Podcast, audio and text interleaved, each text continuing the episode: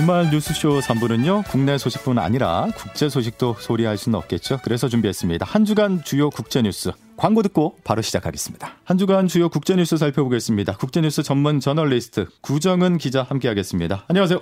안녕하세요. 네, 오늘 준비한 소식 날씨와 관련된 내용이죠. 캐나다와 미국의 더위 얘기를 아무래도 하지 않을 수 없을 것 같습니다. 예.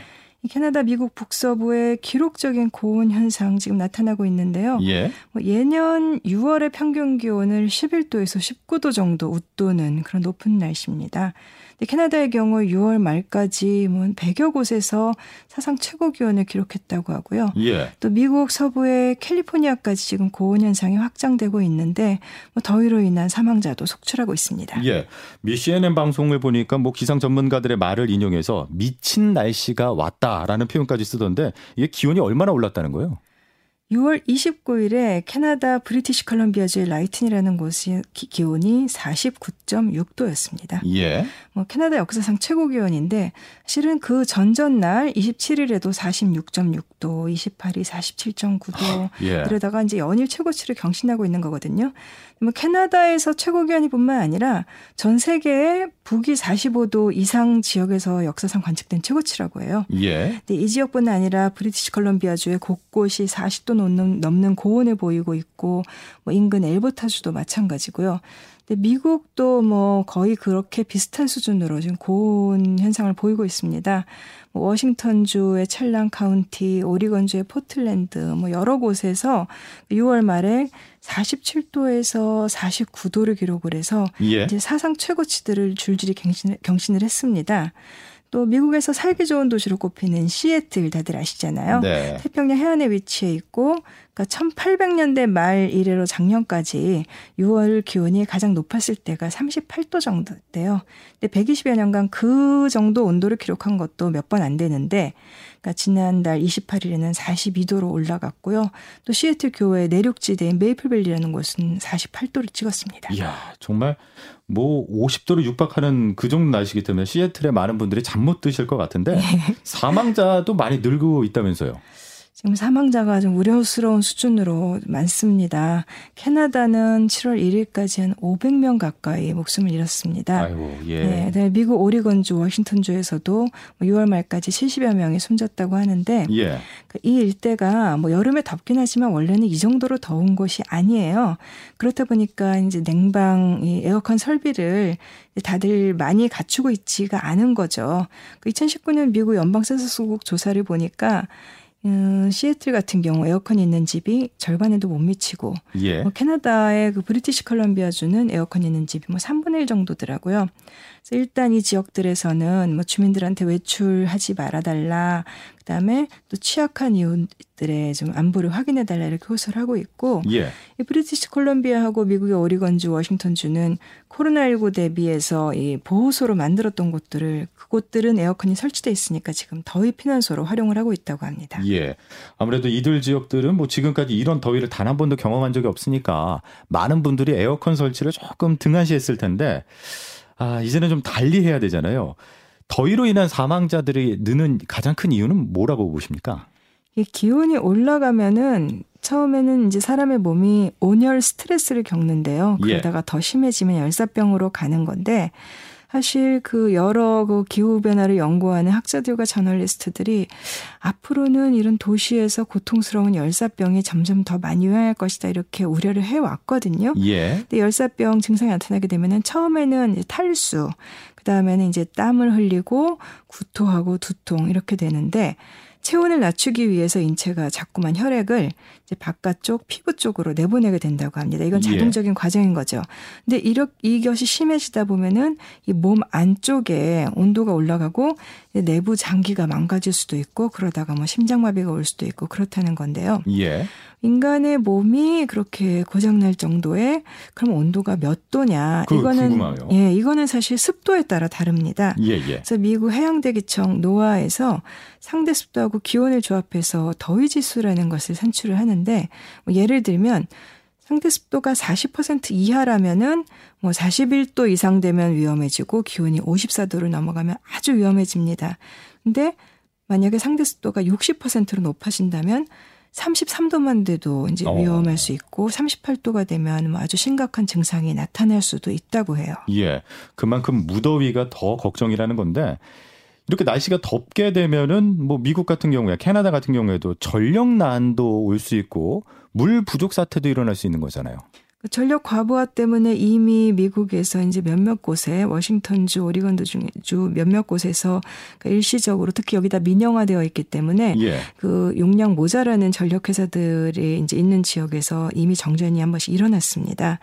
그리고 이 지역 뭐 캘리포니아, 뉴멕시코 일대까지 전부 다 전력난, 수도 공급난 현실화될 수 있다는 것 때문에 비상이 걸려 있다고 하는데요. 예. 그러니까 예를 들면 굉장히 더워진 그 포틀랜드라는 곳에서는 전력 회사가 미국 언론들 보도를 보니까 발전소 설비가 뜨거워지지 않도록 여분의 냉각 시스템까지 전부 다 돌리고 있대요. 예. 근데 그렇게 되면은 생산하는 전기의 상당 부분을 자체 냉각에 써야 그렇죠. 되는 상황이 되는 거죠. 예. 그래서 그 분석가들 인터뷰를 보니까 현재의 인프라나 운영 방식으로 이렇게 감당할 수 있는 어떤 한계 포인트에 이르게 될 수 있다 이렇게 경고를 하더라고요. 그런데다가 지금 이 미국 서부의 가뭄이 극심합니다. 그래서 강과 저수지 수위가 많이 내려갔어요. 그래서 뭐 굉장히 큰 후버댐 네바다주에 여기 저수지 수위도 훌쩍 내려간 사진 같은 거 나오던데. 예. 이제 석탄이나 천연가스 발전소나 핵발전소 같은 발전 시설들이 전부 냉각 용수가 필요합니다. 이게 또 다른 걱정거리라고 해요.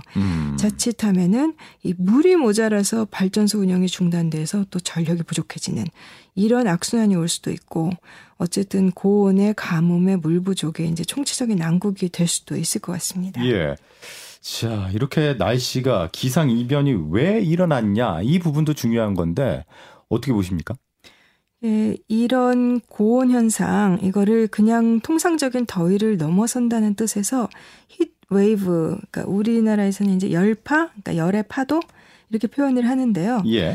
이거는 이제 그 지상은 3,000m에서 7,000m 이렇게 이 사이에 높게 형성된 고기압이 뜨거운 공기를 지면으로 쏟아 부으면서 일어난다고 해요.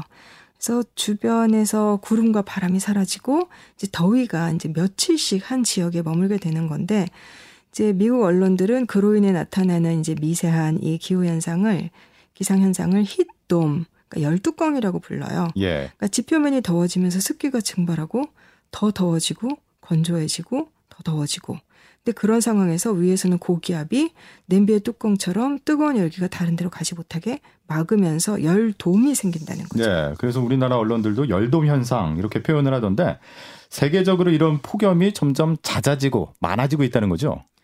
1995년에 미국에서 시카고 폭염이라고 알려진 일이 있었습니다. 그때 뭐 직접적인 사망자가 740명 가까이 됐어요. 예.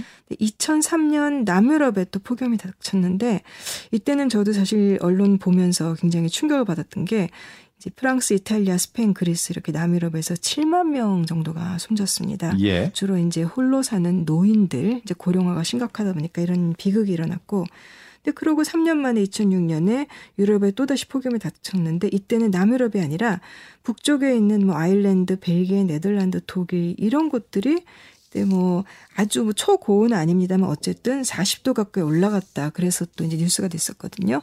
이제 그 다음에는 거의 계속해서 온 것 같아요. 뭐 2007년에 남아시아 히트웨이브라 그래서 인도, 파키스탄, 방글라데시, 네팔 이런 데 50도 육박하고 이때는 좀 피해자가 많았습니다. 아무래도 인프라가 좀 열악하다 보니까. 예. 그다음에 2010년에는 또 북반구 이때는 뭐 어느 지역이다 가릴 거 없이 유럽, 러시아, 아시아, 뭐 이 중국 북부 전부 기록적인 고온을 보여줬고 이때는 러시아가 폭염임을 기록해서 좀 뉴스가 됐고 또 러시아의 대규모 산불도 났었거든요. 네네. 그 다음에는 뭐 북미 열파, 뭐 이라크 등 중동 내륙 지역 열파, 그 다음에 2013년에는 호주에서 앵그리 서머, 성난 여름이라고 부르는데 이때도 뭐 열파가 많았고 그다음에 그런 식으로 지금 계속 늘어나고 있죠. 네, 아니 뭐 멀리 갈 필요도 없이 2018년도였나요?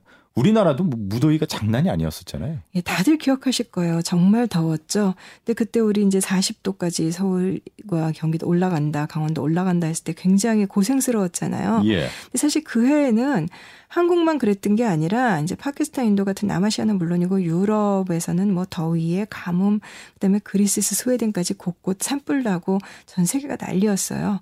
그 다음 해 2019년에 또 인도, 파키스탄 열파에다가 유럽 폭염, 그리고 2019년 말부터 작년 봄까지 아마 뉴스에서 많이 보셨을 텐데 또 호주에서 초대형 산불 일어났죠. 그랬었죠. 근데 이번 고온도 지금 산불로 이어질까 봐 들 걱정을 많이 하고 있어요. 캐나다, 브리티시 콜롬비아 비아는 지금 고온 속에 곳곳에서 실제로 산불이 일어나고 있고, 그래서 그 최고 기온을 찍었던 라이튼이라는 곳의 주민들은 이 더위에 고생한 데 이어서 산불 때문에 지금 대피령이 내려졌습니다. 네. 근데 미국은 그 캘리포니아 산불이 점점 더 심해지면서 이제 매년 호되게 당하고 있는데, 조 바이든 대통령이 6월 30일에 서부 지역 주지사들하고 화상회의를 하면서 최근에 열파, 그다음에 산불 위험을 거론하고 뭐 대응 잘하기 위해서 예산을 확충을 해야 된다 이런 말을 했더라고요. 예, 소방관들도 격려하고 뭐 그랬던 걸로 전해지고 있는데 이게 결국 지구가 아파하고 있는 그런 이유 때문인 거잖아요. 열파의 빈도가 잦아지고 있고 이 더위뿐만 아니라 모든 기상현상이 좀 극단화되고 있잖아요. 정도가 심해지고 있고. 예. 그러니까 그 기후변화와 연결을 지어서 볼 수밖에 없겠죠. 그러니까 북미가 지금 폭염이라고 말씀드렸는데 사실 올 초에 이미 다른 지역에서 겨울철에 이례적인 고온 현상이 나타났어요. 예. 뭐 예를 들면 그 한겨울에 베를린과 파리 기온이 20도에 이른다든가 또 동유럽의 체코, 폴란드 20도 넘어가고 뭐 슬로베니아라는 나라는 25도 올라가고 중국 베이징도 원래 추워야 되는데 올해 2월에 기온이 25도 넘어갔거든요. 중국에서는 또 어떤 지역에는 30도 육박한 곳도 있었고, 한국에서도 보니까 찾아보니까 2월 21일에 뭐 포항 기온이 24.5도 그렇더라고요. 예. 이제는 이상기온이나 기상이변이 뉴노멀도 아니고 이젠 그냥 노멀. 일상이 된 거죠. 예, 된 것 같아요.